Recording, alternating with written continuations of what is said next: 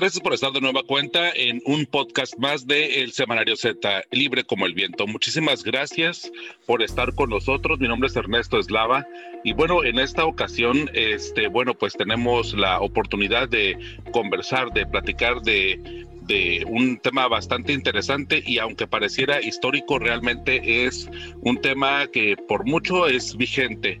Carlos eh, Pascual nos va a platicar acerca precisamente de Matilde, de una fascinante vida de Matilde Montoya, la primer mujer médico en México.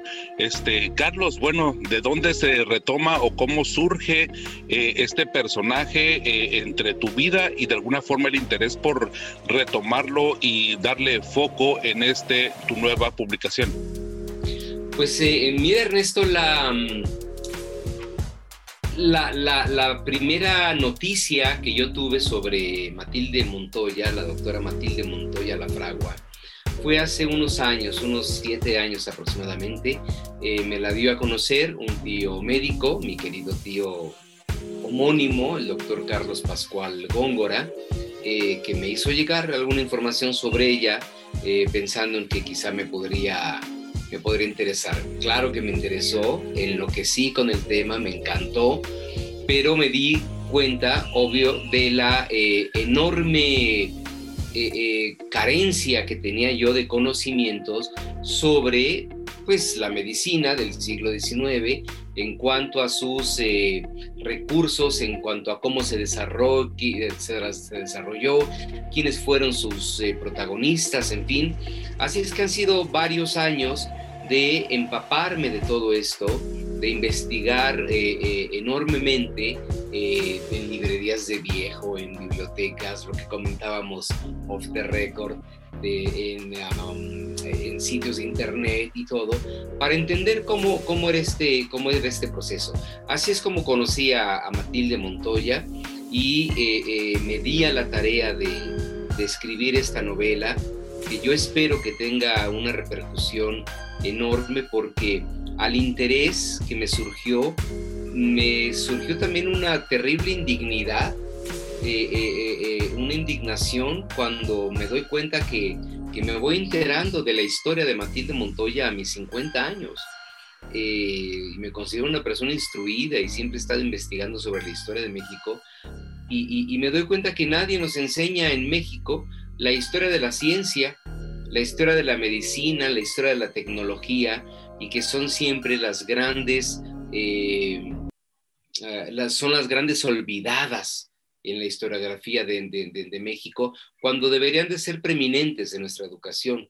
No sé si estés de acuerdo de pronto se torna demasiado político y bélico y muy poco se toca el tema de, de, los de la ciencia, ¿no? En general, creo que también recuerdo nada más hacia la mente se me viene ahorita a Guillermo González Camarena y, creo que por este impacto internacional que tuvo, pero bueno, cada país de alguna forma reconoce en los nombres de sus calles y de sus universidades, de sus laboratorios, reconoce con los apellidos propiamente, bueno, pues a sus científicos que tienen un lugar importante, ¿no? Sí, sin duda alguna. Me parece que la historia en México nos la enseñan eh, eh, con base en los en los eh, próceres, en los mártires, en los caudillos, el emperador, quién fusiló a quién, quién mató a quién, quién firmó tal plan. Eh, y es una, eh, es una historia muy bélica, como bien lo mencionas, es una historia muy basada en la política, algunas veces en la economía, pero sobre todo en la política, y la política por lo general es sangre y muerte. Y entonces, de repente, conocer esta esta visión luminosa de la, de la historia de la ciencia médica en México es realmente fantástico.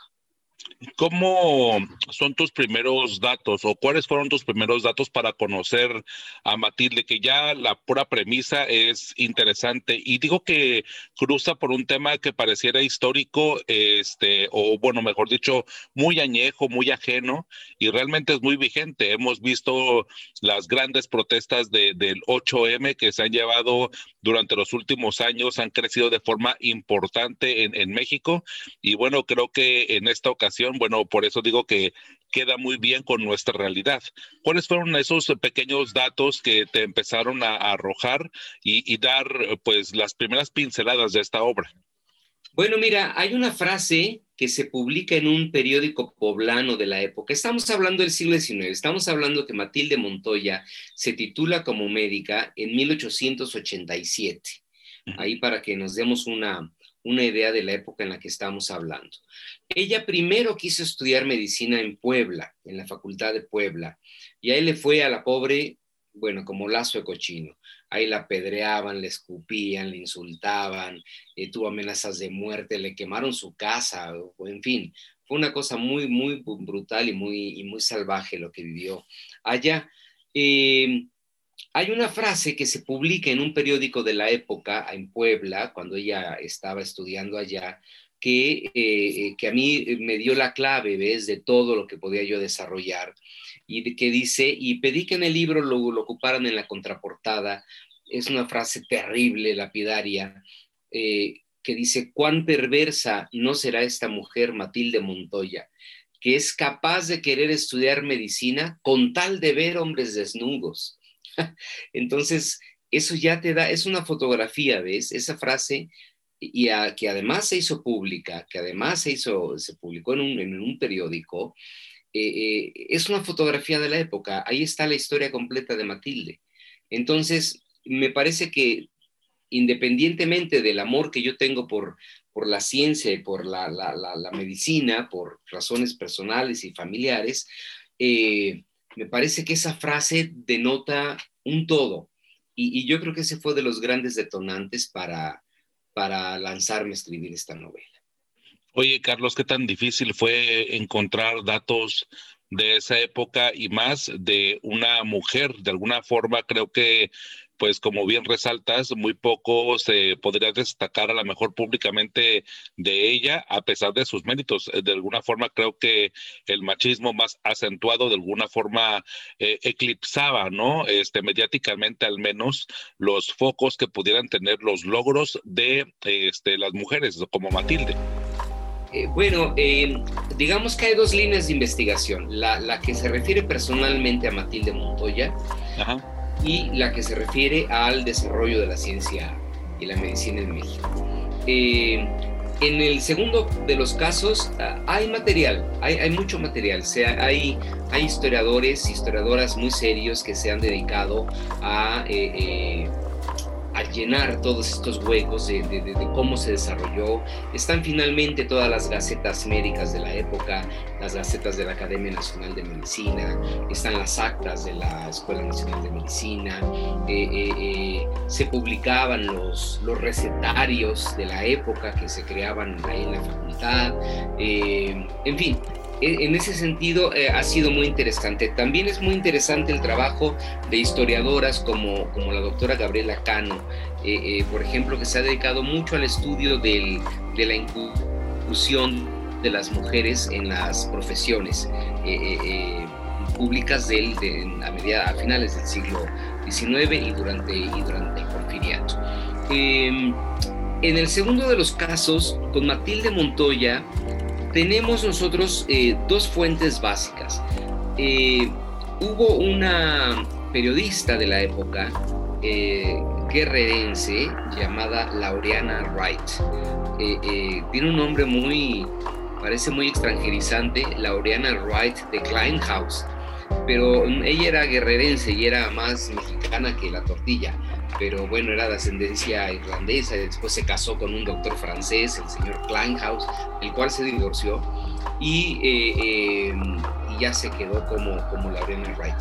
Esta mujer tuvo una presencia extraordinaria en el desarrollo profesional de, eh, de Matilde Montoya. Esta periodista guerrerense, Laureana Wright, fue contemporánea a Matilde y eh, ella tuvo la fortuna y el buen ojo periodístico de estar muy cerca de Matilde mientras Matilde estudiaba.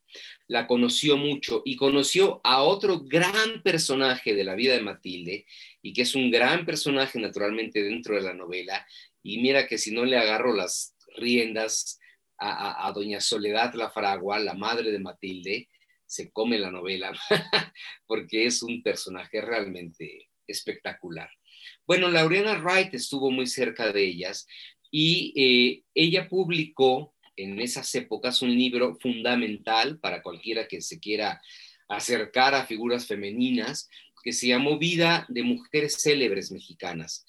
Y, ella recorrió desde la Malinche, eh, eh, virreinas, en fin, mujeres muy, muy destacadas, y tuvo a bien escribir la biografía de Matilde Montoya. Te estoy hablando de biografías de ocho páginas, vamos, no, no, no, no, no son un compendio así gigantesco, pero al menos sí nos dio a conocer eh, eh, eh, los orígenes, el inicio de los estudios, de la lucha de Matilde Montoya. Y además, admirando profundamente a Soledad Lafragua, también escribió la biografía de Soledad Lafragua porque entendió, como lo hemos entendido todos que nos acercamos a Matilde, que, eh, eh, eh, la presencia de Soledad Lafragua fue indispensable. No, no tendríamos una Matilde Montoya sin, sin Soledad Lafragua. Entonces, esos son los, los antecedentes de cómo, de cómo conocer los orígenes de Matilde Montoya.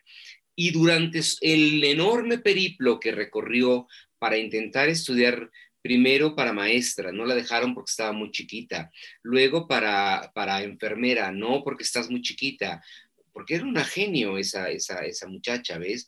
Eh, eh, eh, después quiso ser, estudiar obstetricia, pues no, que estás muy chiquita, ya no digamos medicina. Entonces, durante todo ese tiempo, Matilde Montoya se fue convirtiendo hasta su titulación en una especie de, bueno, era una figura pública, pero una especie de estrella de, de, rockstar, en, que se publicaba diario sobre Matilde Montoya a favor y en contra. Porque, porque ojo, que, que hablar de que se enfrentó a una sociedad machista que la aplastó es, es, es como reducir demasiado la, la, situación y la lucha de Montoya, que al contrario es mucho más grande y si quieres abordamos ese tema eh, en unos momentos.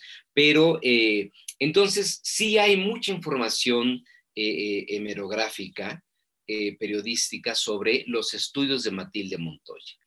Cuando ya se titula la doctora Montoya, entonces sí empieza, empieza el olvido, empieza el, se va desvaneciendo porque, bueno, ya pasó, ya, ya se tituló, ya escandalizó a la sociedad, eh, eh, eh, ya se establece como, como médica, pero sí entonces empieza un olvido sistemático.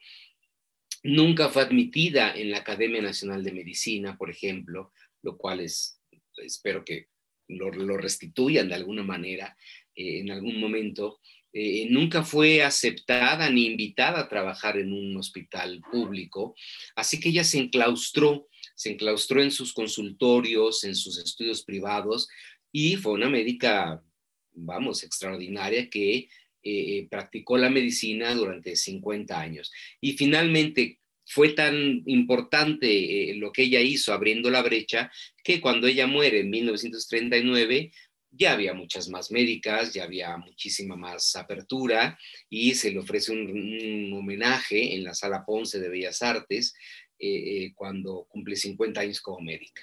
Y ahí es donde se vuelve a dar, a tener noticia de, Matilde Montoya. Vaya historia. Oye, este Carlos, ¿y qué periodo es el que abarcas tú? ¿Toda la vida? ¿Completamente desde, desde sus intentos, desde su niñez hasta, hasta su deceso? ¿O qué periodo es el que podemos encontrar en esta obra de Matilde? El periodo principal que van a encontrar es eh, eh, desde su nacimiento hasta su titulación, sus primeros 30 años de vida. Me parece que es la gran epopeya, la gran épica de, esta mujer, de estas mujeres extraordinarias, es la titulación. Eh, a su desarrollo posterior le dedico, digamos, mira, vamos, empecemos porque, porque planeé la novela como si fuese una tesis le di una estructura de tesis, ¿no? Este, tesis, teoría, hipótesis, investigación, antítesis, variable primera, variable segunda, en fin, le, di ese, ese carácter eh, científico, por así llamarlo, ¿no? Que es un, mero pretexto para estructurar la novela. Y eh, la, la, parte final, que son, es la conclusión, hablo de, lo que, de lo que hizo Matilde, inclusive ya hasta su muerte. el último capítulo es, es, el día de la muerte de Matilde, que además de estas cosas, no sé, eh, premonitorias o que las, te las encuentras ahí en la, en la historia de una manera maravillosa, ella murió en la noche en que hubo una aurora boreal roja tan gigantesca que, se vio hasta la Ciudad de México. Se vio en toda Europa, atravesó todo Estados Unidos y, es un evento que se ha dado, no sé, una vez cada 100 años, una cosa así. Entonces, eh, eh, durante esa noche donde los mexicanos del norte y de, y de la Ciudad de México eh, pudieron ver una aurora boreal, teñida de rojo, en esa, esa noche muere, muere Matilde Montoya. Eh, entonces es como la, como la conclusión. ¿Qué hizo Matilde Montoya una vez titulada? No hizo pocas cosas, pero, pero no las abordo de manera novelística. Eh, eh, junto con Laureana Wright y junto con su madre, creó un taller que le llamaron El Obrador. Era un taller de protección a prostitutas, a mujeres menesterosas, donde les enseñaban oficios y las, y las sacaban de, de, esa, de esa situación. Eh, Matilde Montoya crea la Academia de Médicas Mexicanas, eh, que en su momento tenían 14 socias, hasta 1920 eran 14 las mujeres tituladas como médicas. Actualmente tenemos 160 mil médicas registradas y en activo. Eh, y participa en el primer Congreso Feminista Hispanoamericano, aquí en la Ciudad de México, y vamos, que hace lo que siempre hizo, escandaliza a todo el mundo porque hablaba, hablaba del aborto, hablaba de, la unión libre, que había que acabar con el matrimonio, este, en fin, y naturalmente del voto femenino. Es una mujer que, eh, bien lo dices, fue afortunado que salga en eh, el libro justo en estos momentos del 8M, eh, eh, para que la gente conozca la historia de una, de una mujer feminista que para bien o para mal es un referente o debería de ser un referente del feminismo en México y de las actuales feministas. Me estoy metiendo en asuntos muy espinosos porque digas lo que digas sobre el feminismo, si eres hombre en estos tiempos, sales como el cuetero, pues quedas, no, no quedas bien con nadie, ni con Dios, ni con el diablo. Pero eh, me gustaría saber que durante tu pues experiencia de conocer a Matilde, a su madre, a esta periodista que, nos comentas, eh, ¿qué fue lo que más te sorprendió o que seguramente hubo detalles que no estaban dentro de, lo predecible y que probablemente pues te hayan asaltado, ¿no? O te hayan tomado por sorpresa. Mm, muchas cosas, me parece que fueron muchas cosas que fui descubriendo eh, eh, que me llamaron mucho la atención. A ver, cuando, cuando se habla de una novela histórica, siempre hablas de asuntos, bueno, pues lo que estamos haciendo ahorita. Eh, cuando se habla de una novela histórica, terminas hablando de la sociedad, de la política y todo, ¿no? Naturalmente. Eh, a ver, ya que estamos en el asunto del feminismo y del, y del, y del ah, patriarcado y todo esto, ¿a qué se enfrenta Matilde Montoya? Yo empecé eh, a, investigarla pensando en que sí, se había enfrentado al machismo, pero ¿sabes que no? No es al machismo al que se enfrenta, ni se enfrenta a los hombres, dado que hay muchísimos hombres que la apoyan, eh, eh, eh, que están detrás de ella, dándole un, sustento desde económico, desde los puestos de gobierno, académico y naturalmente de compañerismo. Tanto es así que cuando ella estaba aquí en la Escuela Nacional de Medicina en la Ciudad de México, había un grupo muy grande de alumnos que la apoyaban, que la cuidaban, así como muchos maestros, como el director de la facultad, como los principales profesores, y eran llamados con cierta burla los montoyos, porque, porque cuidaban, de, cuidaban de Matilde. Y también hay que ver una cosa, eh, eh, eh, querido Ernesto, mira, tenemos que ponernos en los zapatos de aquella época, de hace 150 años, números redondos. ellos cuidaban del pudor de, de Matilde Montoya y por eso no querían estar con ella en las disecciones que se hacían de cadáveres desnudos, fuesen hombres o mujeres los, los muertos. No querían estar con ella porque era faltarle respeto a una señorita. Eh, y eso a lo mejor ahorita no lo entendemos así, pero hace 150 años el pudor femenino sí tenía peso, sí era algo que caballerosamente había que cuidar el, eh, eh, el honor de, la, de, la, de, las muchachas. Y por eso sus compañeros no querían estar con ella. Y por eso el doctor Francisco Montes de Oca, el más grande cirujano de la época, que la admiraba profundamente y la quería muchísimo, ah, la única ficción que puse en la novela, por cierto, es un amor platónico entre ellos, ¿no? Eh, el, el, doctor Montes de Oca le, eh, le ofrecía, le llevaba cadáveres más o menos frescos y la dejaba en el anfiteatro de la, de la, de la escuela para que ella lo diseccionara en la madrugada, solita, imagínate. Le ponían ahí unas velas y le ponían el cadáver y le decía el doctor, pues quiero que le hagas esto y aquello, y lo escribes y lo, lo dibujas y lo anotas y ya luego mañana lo platicamos. Con permiso, buenas noches. Y se quedaba Matilde Montoya en la madrugada, completamente sola, diseccionando un, un cadáver. Eso no es machismo. Todo lo contrario, ese es, el apoyo que recibió Matilde de, eh, de hombres muy lúcidos, muy comprometidos, que entendían perfectamente, estoy hablando de los estudiantes, de los doctores, de los maestros, de ciertos políticos y de los presidentes de la República, Manuel El Manco González y, Porfirio Díaz, quienes velaron por ella. Justo Sierra, como ministro de Educación, veló por ella. Gabino Barreda veló por ella.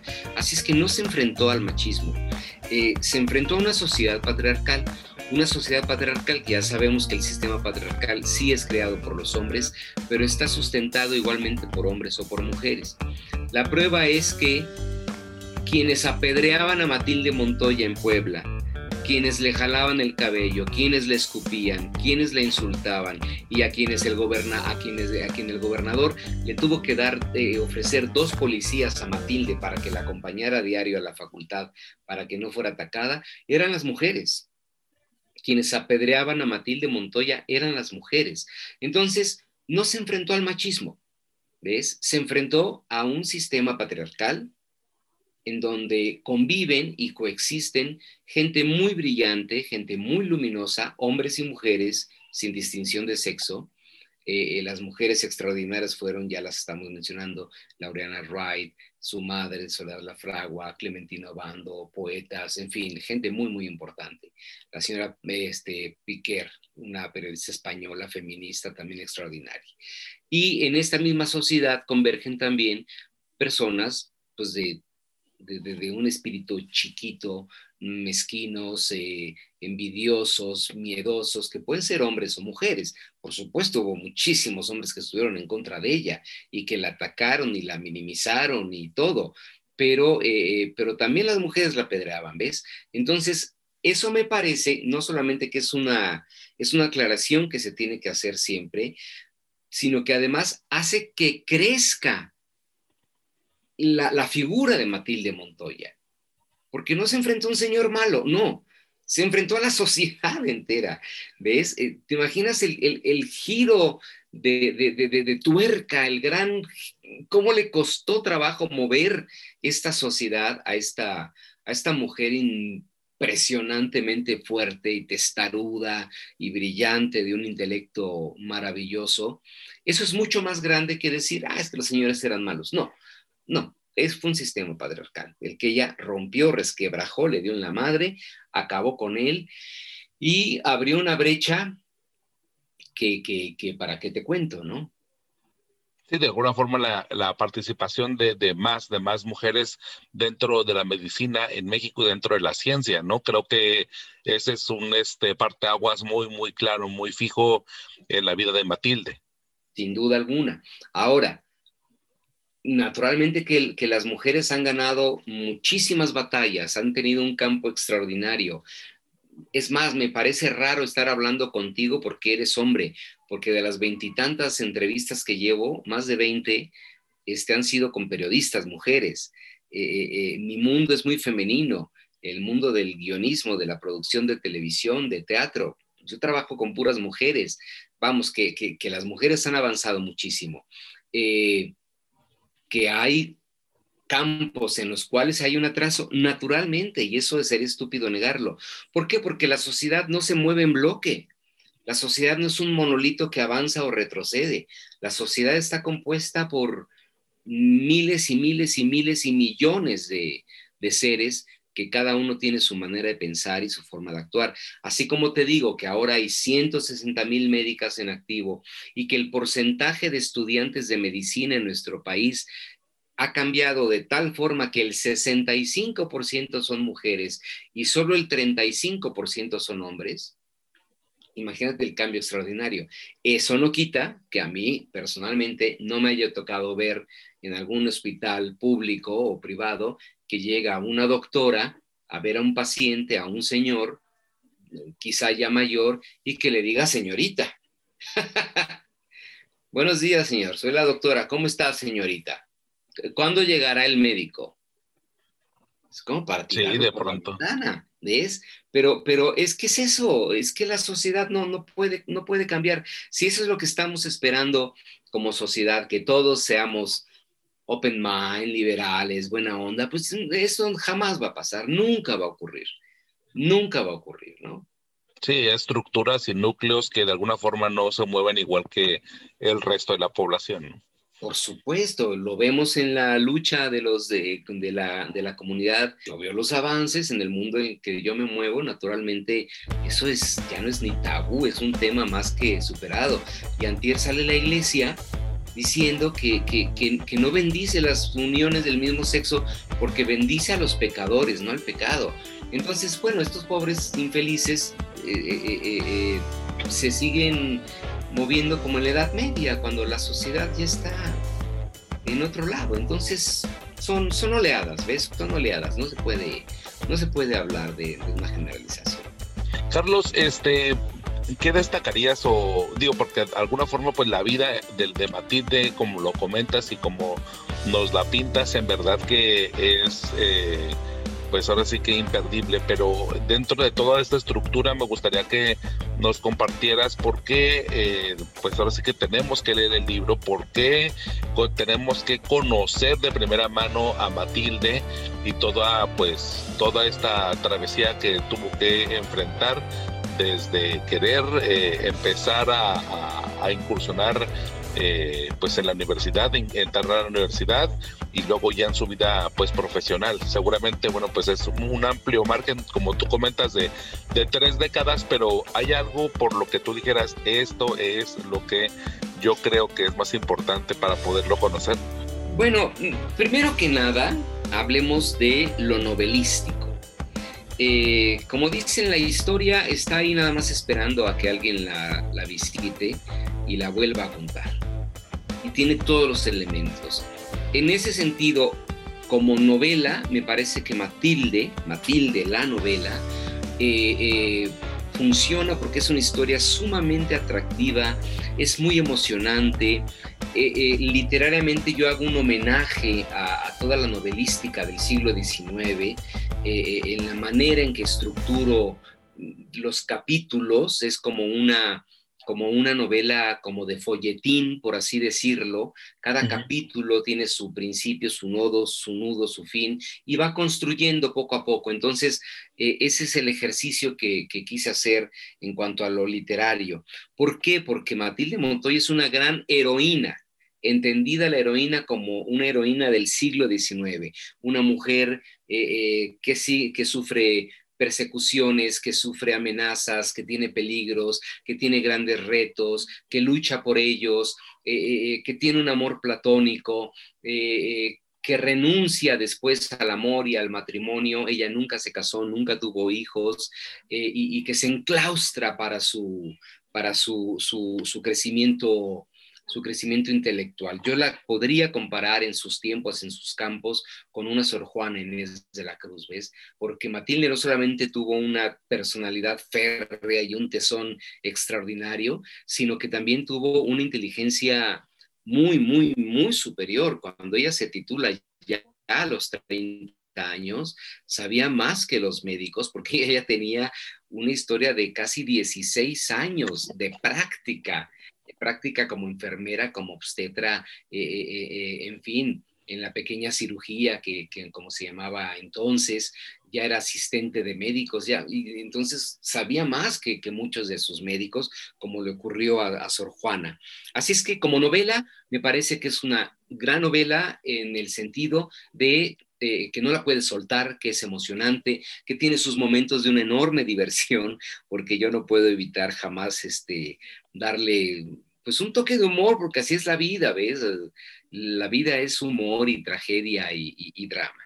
Eh, en cuanto a la parte, digamos, histórica, me parece que eh, tenemos la oportunidad a través de Matilde, y espero estar aportando un granito de arena, tenemos la extraordinaria oportunidad de conocer un México que nos resulta absolutamente, absolutamente desconocido. Un México muy luminoso, un México muy próspero, un México que estaba a la altura de las grandes naciones industrializadas y de investigación.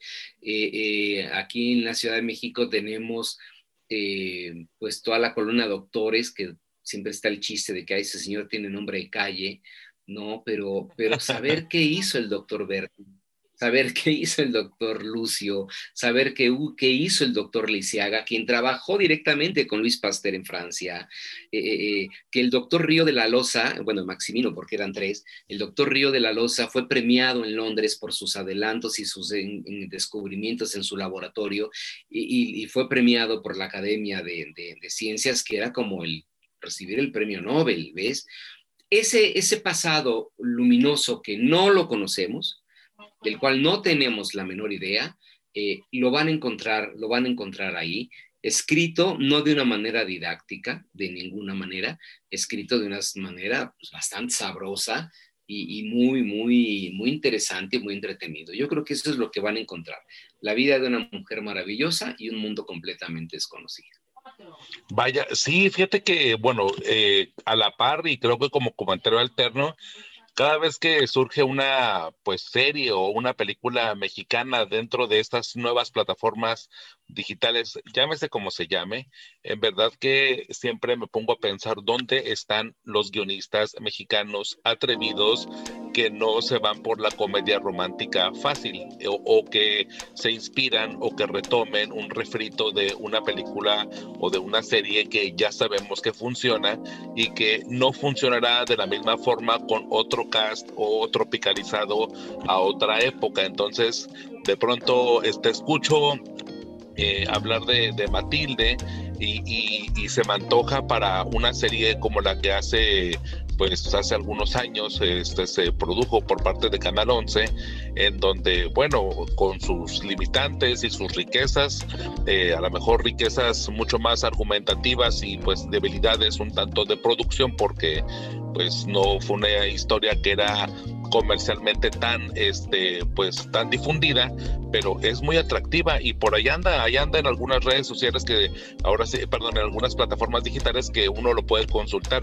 Y escucho Matilde y también de alguna forma bueno me evoca o se me antoja como para además de eh, leer el libro pues eh, en un futuro no muy lejano ojalá que algunos guionistas lo retomaran y este, hicieran o una miniserie o una película o a lo mejor eh, alguna serie de cortometrajes, ¿no? Porque de alguna forma probablemente se puede tomar una u otra de las de las pues de los retos, de los obstáculos que tuvo Matilde como como una pequeña pieza, es no audiovisual que pudiéramos disfrutar desde otras perspectivas, porque como bien comentas, pues el México de pues ahora sí que del porfiriato y de toda este este época pues eh, era muy rica precisamente por toda esta eh, pues el diseño de interiores, diseño de arquitectura, en fin, eh, no por nada tenemos grandes, grandes, este, o son considerados como patrimonio cultural mexicano, grandes obras, grandes piezas que se hicieron y que se desarrollaron en esa época, ¿no? Sin duda alguna vamos a estar platicando muy pronto, querido Ernesto, porque en esas estamos.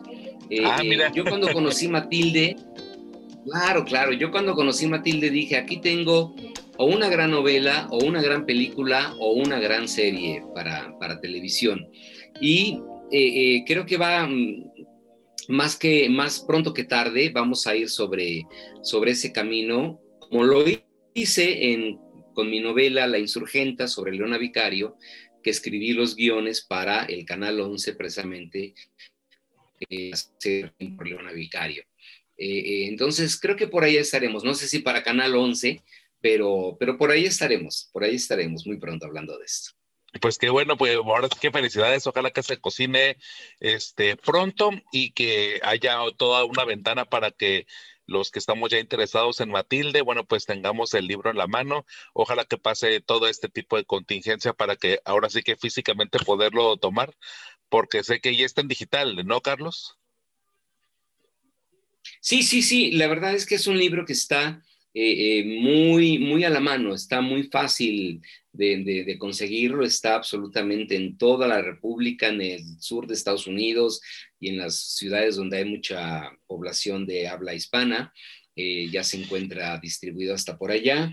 Está aquí pues en todas las librerías, en Gandhi, Sótano, Péndulo, en las librerías Gonville del norte de la República, eh, está en todos los Sanborns, lo puedes eh, buscar, te lo llevan hasta la puerta de tu casa por Amazon o por Mercado Libre y también lo puedes bajar como libro electrónico en el sitio, en el portal electrónico de, Random House y de, y de. Así es que está muy, muy a la mano, Matilde. Perfecto, Carlos. Este, Pascual, pues tus redes sociales o cómo, cómo contactarte para, pues ahora sí que a lo mejor igual y compartir algunas ideas, igual y compartir algunas opiniones y bueno, pues que también quienes ya tengan y hayan concluido la lectura de Matilde, bueno, pues también que te alguna una retroalimentación por redes sociales. Muchas gracias. Mi Facebook es Carlos Pascual Quirós. Eh, Carlos Pascual Quirós es Facebook y el Twitter es eh, Pascual-Carlos. Perfecto, Carlos. Pues muchísimas gracias por este tiempo. Este, en verdad que me parece que nos traes a la, a la mesa un, un, tema importante, un tema vigente, un tema histórico, un tema de actualidad que de alguna forma, bueno, pues podría inspirar a más de uno, más de una que, que tenga la oportunidad de leer Matilde, que ya se encuentra en, pues, en digital y también en espacios físicos ya en algunas librerías. En verdad que te agradezco mucho por, por ahora sí que la, la oportunidad y también por el atrevimiento de que te hayas, este, pues, eh, de alguna forma enrolado en esta historia y que hayas encontrado todo el material para darle este tono tanto histórico, pero de investigación, pero también novelado, que me parece que es fundamental para que sea ligera la lectura y que pues sea muy práctico y muy fácil de, de, llevar, ¿no? Yo espero que lo disfruten mucho. Eh, eh, eh, una, una, periodista me decía, es que lo leí en un día. Yo no me amueles, yo me, llevé siete años investigando y escribiendo y tú lo lees en un día, pero bueno, qué bueno, ¿no? Quiere decir que, que así, le, así le emociono. Sí, pues que de pronto en el transporte público, bueno, quienes estamos de alguna forma saliendo a trabajar y tenemos que, que cosas fuera de, home office, este, pues te lo puedes eh, ahora sí que adentrar en algunos pues en algunos en algunos trayectos, ¿no? Y más en ciudades grandes como Ciudad de México, como, como Tijuana, como Monterrey, en donde las cosas que pareciera que están a la vuelta de la esquina siempre te llevan pues más de 30 minutos de camino, ¿no? Así es, así es, querido. Carlos, pues un abrazo, muchísimas gracias y gracias por participar aquí en Libre como el Viento, el podcast del Semanario Z. Cada viernes un episodio nuevo. Este, te invito a que te suscribas también a ti, Carlos, de Noticias de Baja California y de, y de la región, porque me parece que pues en Spotify y en Google Podcast nos puedes encontrar y me parece que es una buena oportunidad para que de alguna forma pues ahí también te enteres de lo que ocurre por la región. Muchísimas gracias, Ernesto. Estaré clarísimo en, en contacto con ustedes. Gracias, gracias, Carlos. Un abrazo.